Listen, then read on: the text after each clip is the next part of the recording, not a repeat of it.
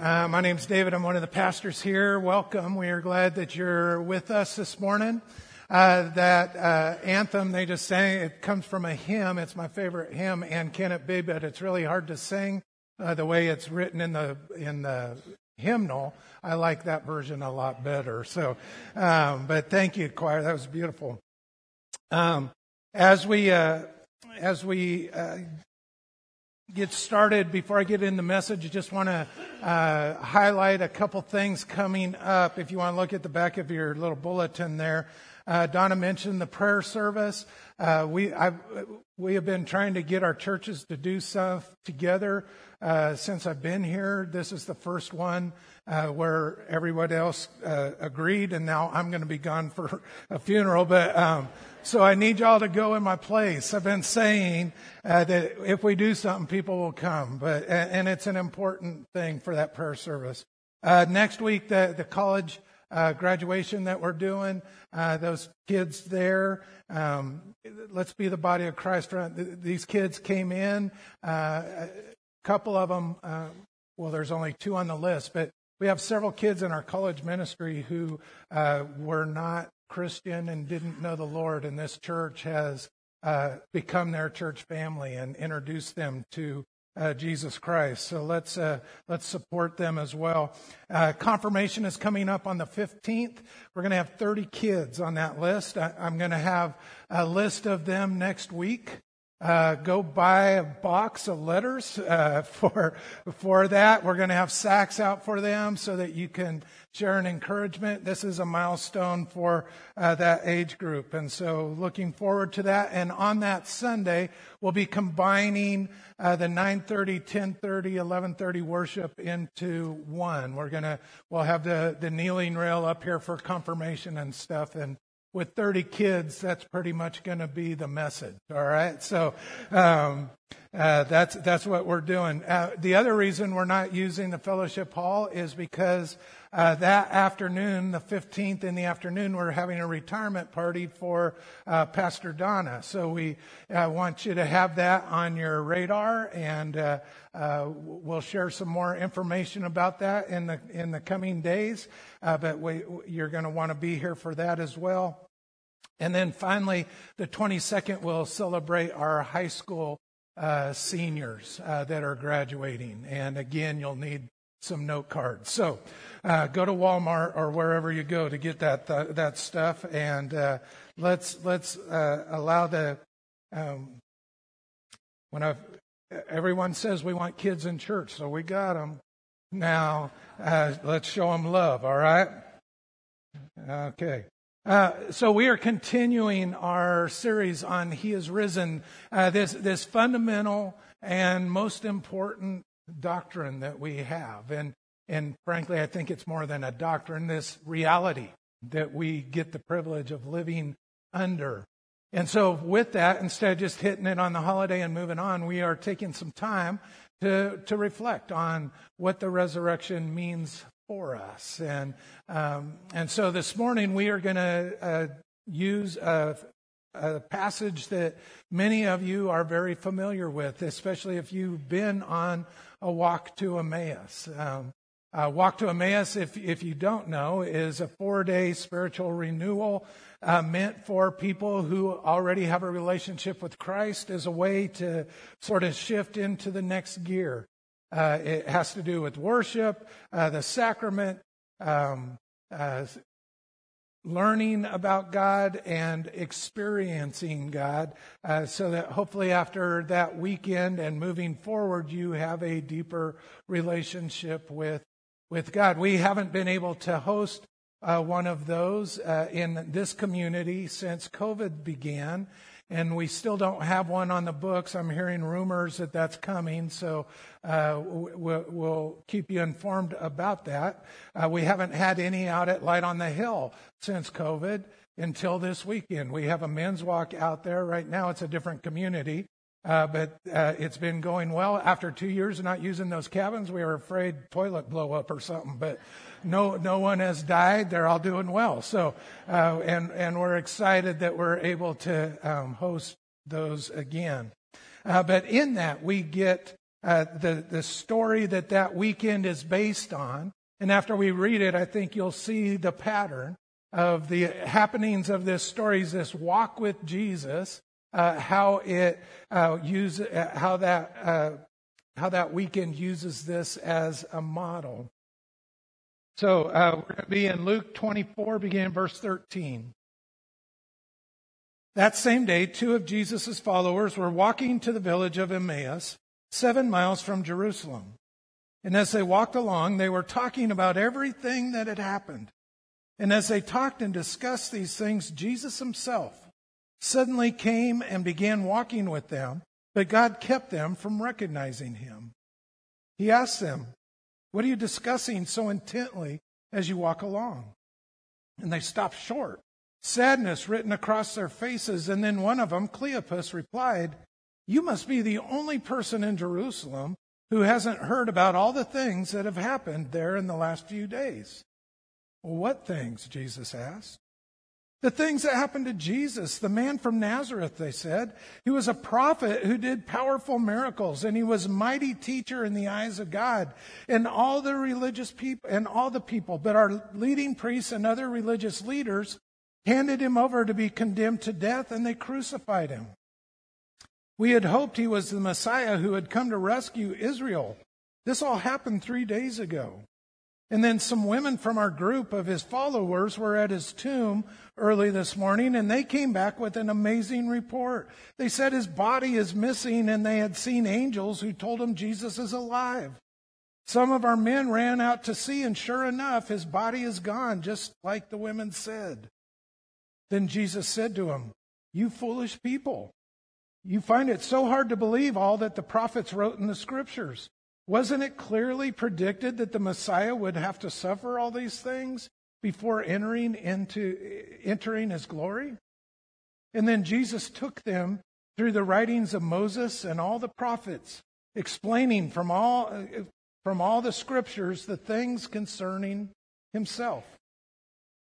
By this time they were nearing Emmaus and the end of their journey. Jesus acted as if he were going on, but they begged him, Stay the night with us since it's getting late. So he went home with them. And as they sat down to eat, he took the bread and blessed it. Then he broke it and gave it to them. Suddenly their eyes were opened and they were, recognized him. And at that moment, he disappeared. They said to each other, Didn't our hearts burn within us as he talked with us on the road and explained the scriptures to us? And within the hour, they were on their way back to Jerusalem. There they found the eleven disciples and the others who had gathered with them, who said, The Lord has really risen, and he's appeared to Peter. This is the word of the Lord for us this morning. Thanks be to God. I, am going to try to share three points, three observations about uh, this this story. It happens the morning of the resurrection, as the text says. Uh, they the women had already come and let them know that the body was missing. That they had, for whatever reason, these guys who weren't a part of the 11, but Jesus had influence beyond the 12 disciples, right? There's these circles of influence and relationship that he had. He had uh, James, Peter, and John, sort of the inner core uh, group that he had. He had the 12 disciples. He had a group of 77 that he had sent out, 70 that he had sent out to do, we read in uh, Luke about sending them out. There was a group of 144 the next time he sent out on a missionary journey. Uh, there, and beyond that, there were larger crowds uh, that regularly followed him around and, and he had influence over. We're not sure where Cleopas and his friend fall in that.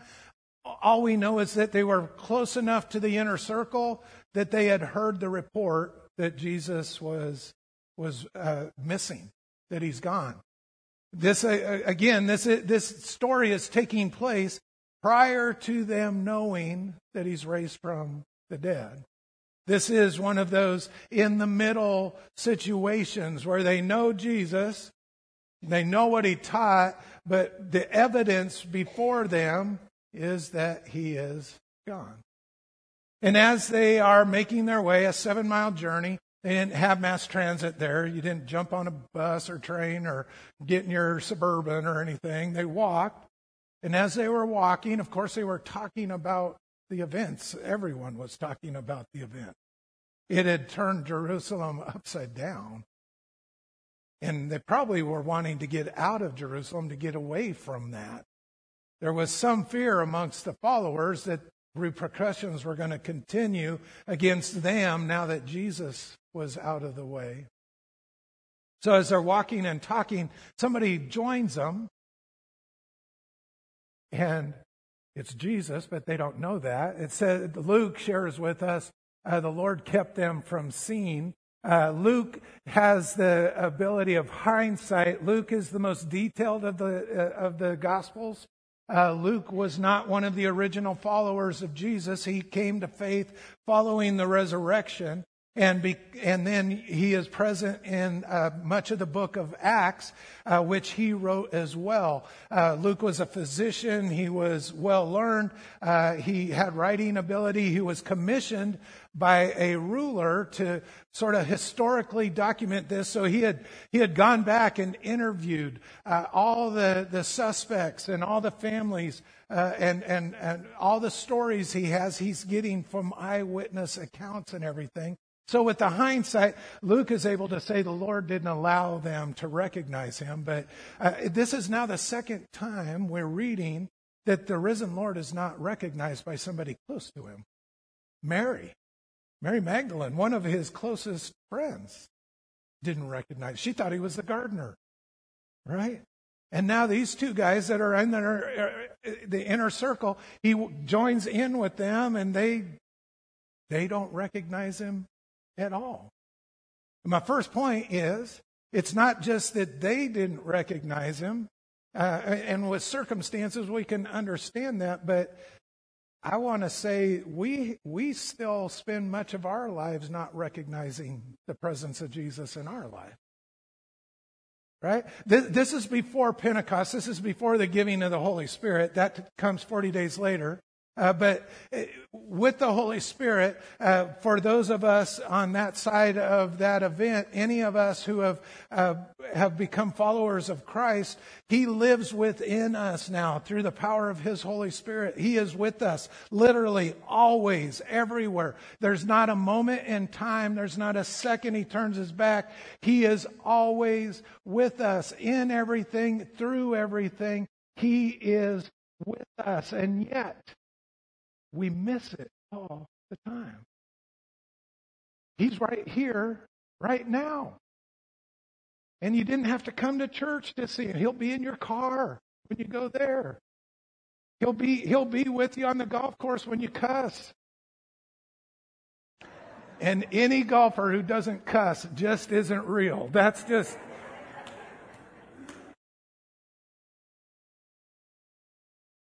He, wherever you go, whatever you do, He's with us. And yet, how many times do we do we question, God, where are you? Why didn't you? Why haven't you? Why wouldn't you? We we we we have he he lives in us. They were they were they knew him, but they didn't recognize him. And I think some, some of that is our, our perception of who Jesus is and where he'll show up sometimes limits us seeing him. If we only think he's in church, then you're not going to see him in the workplace. If you only think he shows up in a time of trouble, then you're not going to see him in your times of celebration. He's always with us. And but just like those followers, their expectation, their experience, their distraction, their tragedy had shielded them from seeing. What is it in our lives that gets in the way of us seeing?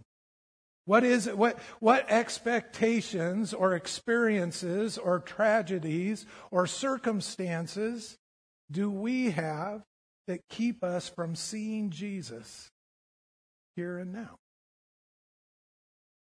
well, he comes along and, and he says, Hey, guys, what you talking about? And uh, they look at him like, What, you been under a rock? Everyone knows what we're talking about. We're talking about this guy named Jesus. And this is one of those places that helps me think that God has a sense of humor. And Jesus has a sense of humor, right? Hey, guys, who are you talking about? Right? And, and then they begin to explain Jesus to Jesus, right? Still not recognizing him, but they, they, they what do you mean? You, you, you haven't heard? There's this guy named Jesus. He's a prophet. He did miracles. He was one of the, he was a well respected teacher. We, we actually thought he might be the Messiah, but the, the religious leaders were so jealous of him, they sentenced him to death, and he was, he was crucified and buried. And, and now we just got this report from the women uh, that he's missing. Wait, I mean, it's been crazy. I can't believe you don't know about this. And then Jesus goes and, and it comes off as chiding them, but I don't think he's chiding them. I think he's, I think he's just bemoaning our ignorance. And he says to them, you foolish people, you find it so hard to believe all that the prophets wrote in the scriptures. Wasn't it clear? Wasn't it clearly uh, clearly predicted that the Messiah would have to suffer all these things before entering into glory. They still don't know it's Jesus, but he's like, guys, you told me you're a follower of this guy named Jesus. And it's clear throughout Scripture. It, it, they didn't even have a New Testament there. It's, it's clear. Go back to Genesis through the, the whole Bible. Everything in the Bible is about Jesus. It's all about Jesus. It's all about unfolding who he is. And he says, why, why do you guys have such a hard time believing this? Why would you miss it? It's clear. It's clear. And we stand on this side and we look back and we think, oh man, why, how could they not see? That Jesus was the Messiah. How could they not understand? How did the religious leaders get miss it and, and put him to death? And, and the fact of the matter is that we're not much different than that because we like to skip the hard part of the scriptures as well. We don't like hard. We like the comforting part of scripture. We like the encouraging part of scripture. But those things that push on our buttons, well, that's maybe the Baptists believe that, but not us. Right? We, we, we don't like things that challenge us. Frankly, most of us read the Bible and practice our religion in a way to confirm what we already believe. We just, we, we just want to, to have uh, the pat on the back. It's much like the political landscape now and the division in that. We live in echo chambers, right? depending on what what uh, flavor you enjoy, or I don't know if enjoy. I think some of you enjoy it. Whatever flavor you enjoy, it dictates which news channel you watch. And when you watch that, all you hear are things that that uh, back up what you already believe about the world. And we, we have become so enamored with our echo chambers that now we can't hear a dissenting voice without turning against them in anger and thinking not only that they're wrong, but that they're stupid and bad. Right? And unfortunately, that's the way a lot of us approach Scripture as well where Scripture is challenging to us. And if you read the Scripture with an eye toward what, who God is calling us to be, we are lacking in many, many ways. The whole reason Christ had to die is because we're so broken and so simple. That our natural ways the things that we naturally do, those thoughts that we naturally have, oftentimes go against the grain of Scripture. The people then, eh, they couldn't hear about a Messiah who would like, who would have to die because they preferred the version of the conquering hero who was going to run the Romans out of the country. That's the version they liked. So that's what they believed in. We like a version of Christianity in which we're all the good people and they're all the bad people, and we have permission not to interact with the bad people. That's not what the scriptures say. We can, you can know everything about Jesus and miss who Jesus is. Do you hear me? You, you, you can, I mean, they're telling Jesus about himself. Oh, he was a teacher, he did miracles. Or, I mean, they know Jesus, they know him. But they couldn't see him, and they didn't listen to him. They, they missed it. And folks, religious, religious thinkers, religious people are at most risk for this. Because again, we're not looking to be challenged. We're looking to have affirmed what we already think and believe. That's not, that's not why Christ died for us. If he was so happy with our thoughts, he wouldn't have had to go to the cross. My ways are not your ways. My ways are higher than your ways, God said. It, it, in that they miss, and because of that, now evidence they they were living evidence. They he's gone. We thought he was the Messiah, but you can't have a dead Messiah, and he's dead. I mean, the women told us he's not in the grave, but who listens to women? And I mean, eh, and at that time, they, they, their belief was that someone had stolen the body. And who follows a God who's going to have hard things like dying and rising? It wasn't just all the scripture that laid it out, it was Jesus himself taught it over and over and over. Who do they say I am? Oh, you're the Christ. You're the Messiah. You're right. And because of that, I, the Son of Man has to die and then he'll be raised up three days later. Oh, not on our watch, Jesus. Well, get behind me, Satan, Peter. Uh, he said to Peter. He taught that over and over. I'm going to have to die. The Son of Man is going to have to die. I'm going to have to, I'm going to tear down temple. I'll raise it again three days later. Eh, over and over, he taught them, but he, they just thought it was a, a metaphor because in their mind, they were, they were planning what seat of parliament they were going to have when he took power over the government. That was the version of the story of Jesus that they. That's why even the night of the upper room. James and John are fighting with Peter over who's more important. And right before that, they had their mommy come ask if they could be the have the right and left seat on Jesus's uh, throne.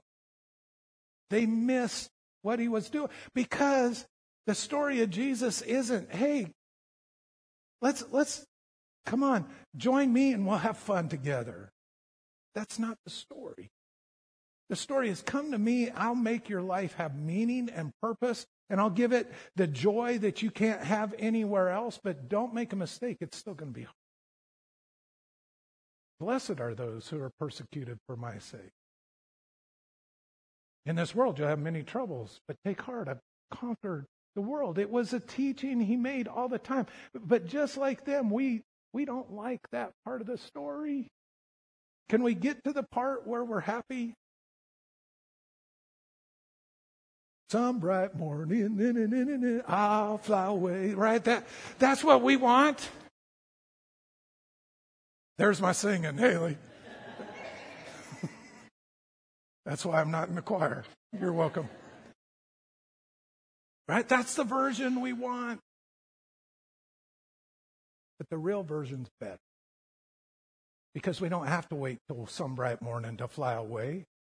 Because we can have purpose and meaning now, even in the midst of bad circumstances and disappointment and difficulty.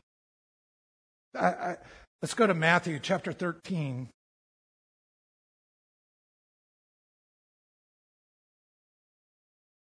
I took my thing out.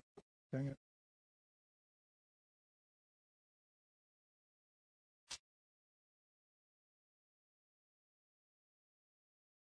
Here we go. Matthew 13. Um, I'm going to read a few verses before what comes on the screen. This, uh, Jesus always talked in parables and taught in parables.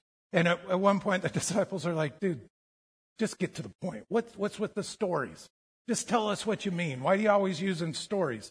And before this, he says, You are permitted to understand the secrets of the kingdom of heaven, but others are not. To those who listen to my teaching, more understanding will be given, and they will have an abundance of knowledge. But for those who are not listening, even what little understanding they have will be taken away from them. This is why I use parables. Here we are. For they look, but they don't really see. They hear, but they don't really listen or understand. This fulfills the prophecy of Isaiah that says, When you hear what I say, you will not understand. When you see what I do, you will not comprehend. For the hearts of these people are hardened, and their ears cannot hear, and they have closed their eyes, so their eyes cannot see, and their ears cannot hear, and their hearts cannot understand, and they cannot turn to me and let me heal them. He's quoting from Isaiah 6, 8, and 9, uh, in which uh, God is saying, These people, that us people, we have hard hearts and we don't listen. And even when we listen, we don't understand. That we miss it. And, and it's what's taking place here. Cleopas and his friend know Jesus, but they don't know Jesus. You know, part of the problem is uh, the language we use in the church right? We, we sort of use the question to, to qualify you as a Christian as of do you believe in Jesus? As if that's the standard by which, well, yes, that is part of it, but no, it's not head knowledge. I'll, I'll, the, the Pharisees that put Jesus to death had head knowledge about Jesus. They, they had a biography on him. It's not believing, and the, the original scriptural world word did not just mean a head knowledge as well. It was a lifestyle, it was a, an immersion, it was an experience. What, what knowing Jesus is not just about how many Bible studies you do or how many times you come to church. It, it's about and it's about an experiential knowledge that you have, a, a living with and abiding with Him. That, that that he's after. There, there's a, there's a, a switch of language that, that happens in the New Testament. In the Old Testament, uh, the, the concept of God is with us was fundamental, right? You can see that like in the story of the Exodus uh, when they're going through the desert, pillar of fire, the tabernacle built in the middle of camp. It was symbols that God is with us. God is with us. He's always with us. His presence is with us. And he's still with us. But in the New Testament, and Paul introduced this language, it's in many of his, his uh, letters. It's, it's really, uh, you can miss it, but it's just two words. He changes it to in us. Christ is in us. He's not just with us, He's in us. It's no longer I who live, it's Christ who lives in me. Right? It, it's this transformation from who I was to who He is. It's not just that God's out there in me, or around me, that, you know, and we, we can miss that all the time. But He's in me. That's, that's the relationship Jesus wanted. And at this point, Cleopas and his friend knew about Jesus, but he wasn't in them yet. And in that, you're left with disillusionment and pain and grief. Well, if I ever wanted to be a part of a Bible study, I would have wanted to be in on this one.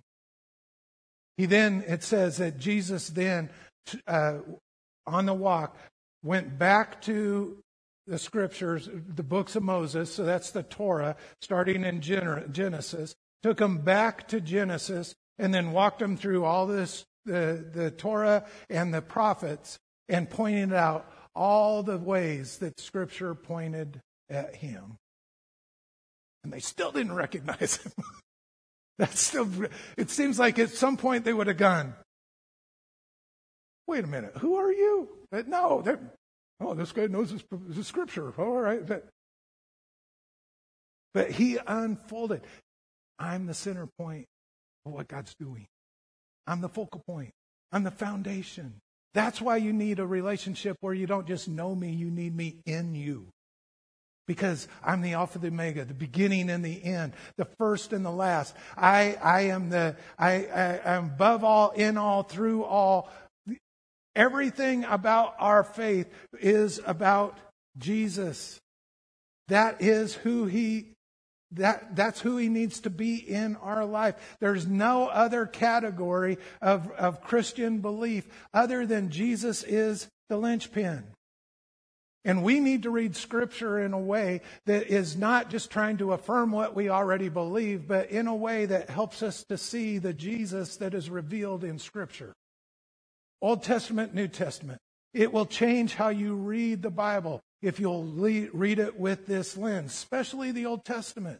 You can get caught in the violence and, and war and all of that kind of stuff. Read it with an eye to what is this telling me about who Jesus is and who I need to be. So they finally they get to Emmaus, to their destination. They're going in. Jesus he sort of feigns, well, I'm, I'm going to go on. It's been good talking with y'all. And they said, no, come on. Uh, we'd, we'd like you to stay for dinner and stay the night with us. So they go in, and uh, I hope you have your elements. We'll need them here in a minute. And by the way, if you're new to this church, you are welcome to fully participate with us in Holy Communion regardless of your church membership, regardless of your age, anyone and everyone who has an interest in, in knowing and experiencing Christ, you are inviting. You're invited to participate with us.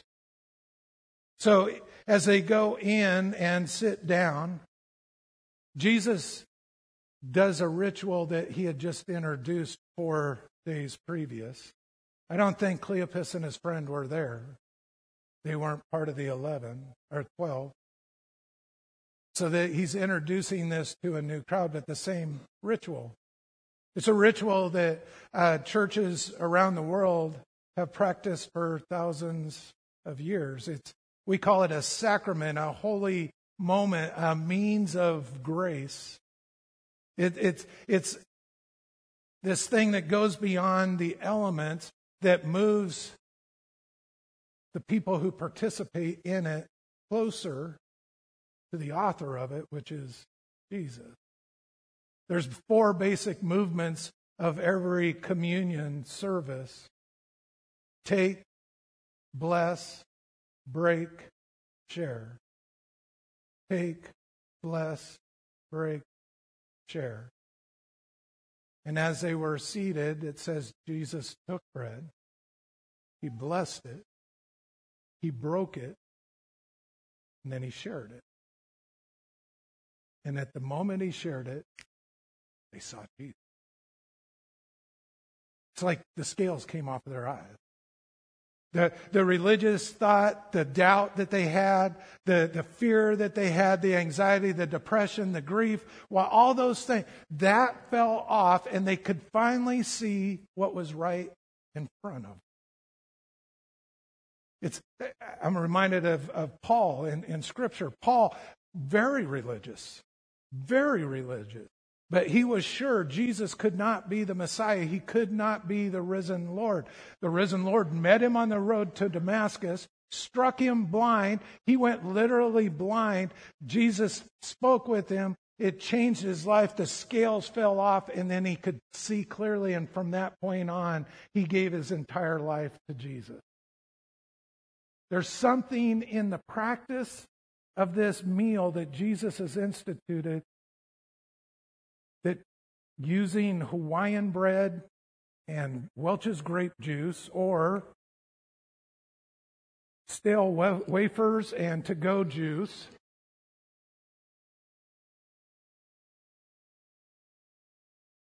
Where the veil gets pulled back and we are reminded that God is closer than we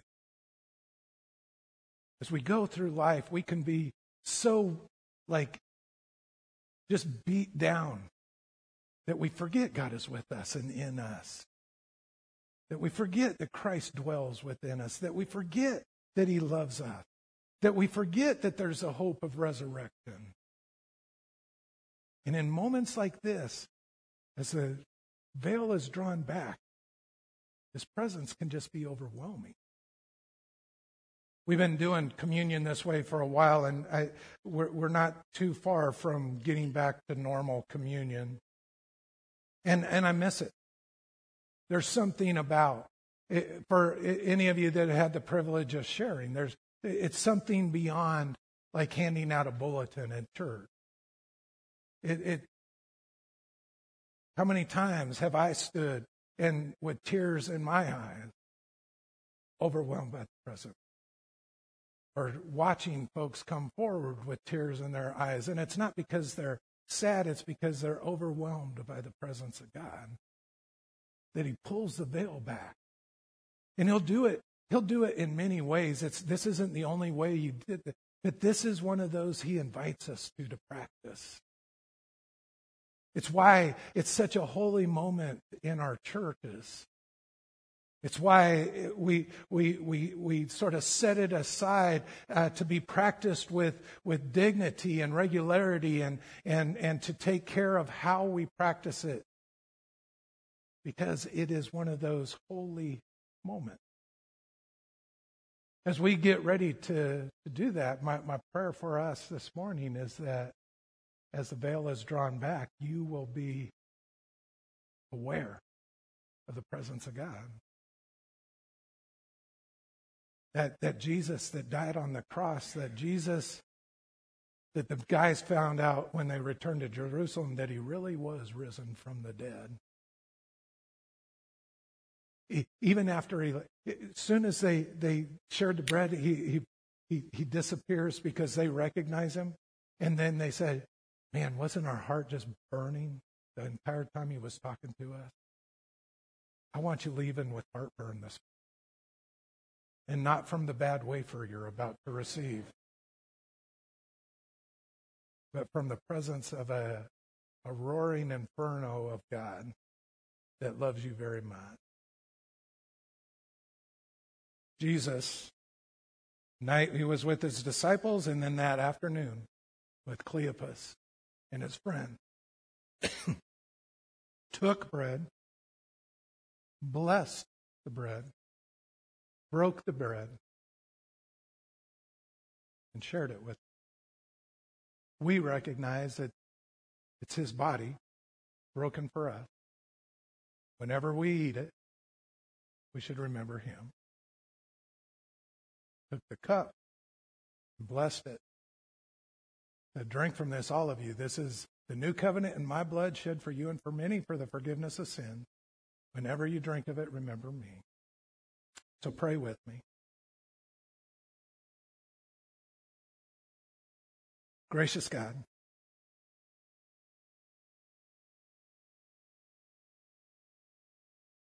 because of our unbelief, because of our distractions, because of our grief, because of circumstances, just because of our stubbornness, we don't always see you.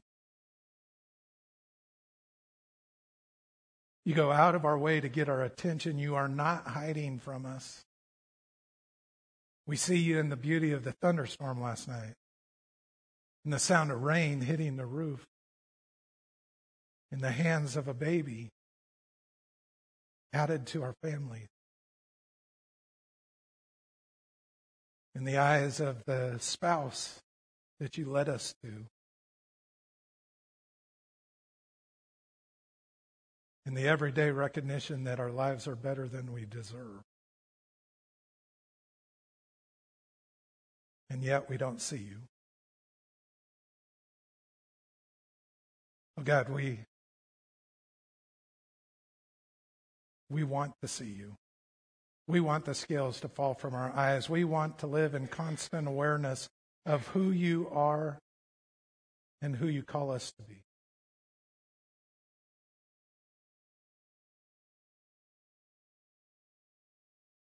As we get ready to share in these elements, would you make these wafers your body broken for us?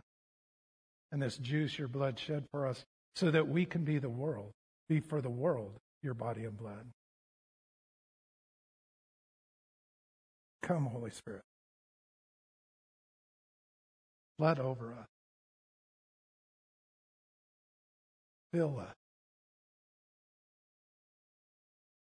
So that we can share outside these doors with others that need to know about your love. And we pray this in the powerful name of Jesus Christ, the one who taught us to pray by saying, Our Father, who art in heaven, hallowed be thy name. Thy will be done on earth as it is in heaven. Give us this day our daily bread, and forgive us our trespasses, as we forgive those who trespass against us and lead us not into temptation, but deliver us from evil. For thine is the kingdom, and the power, and the glory forever. Amen. If you want to take the wafer, the body of Christ broken for you.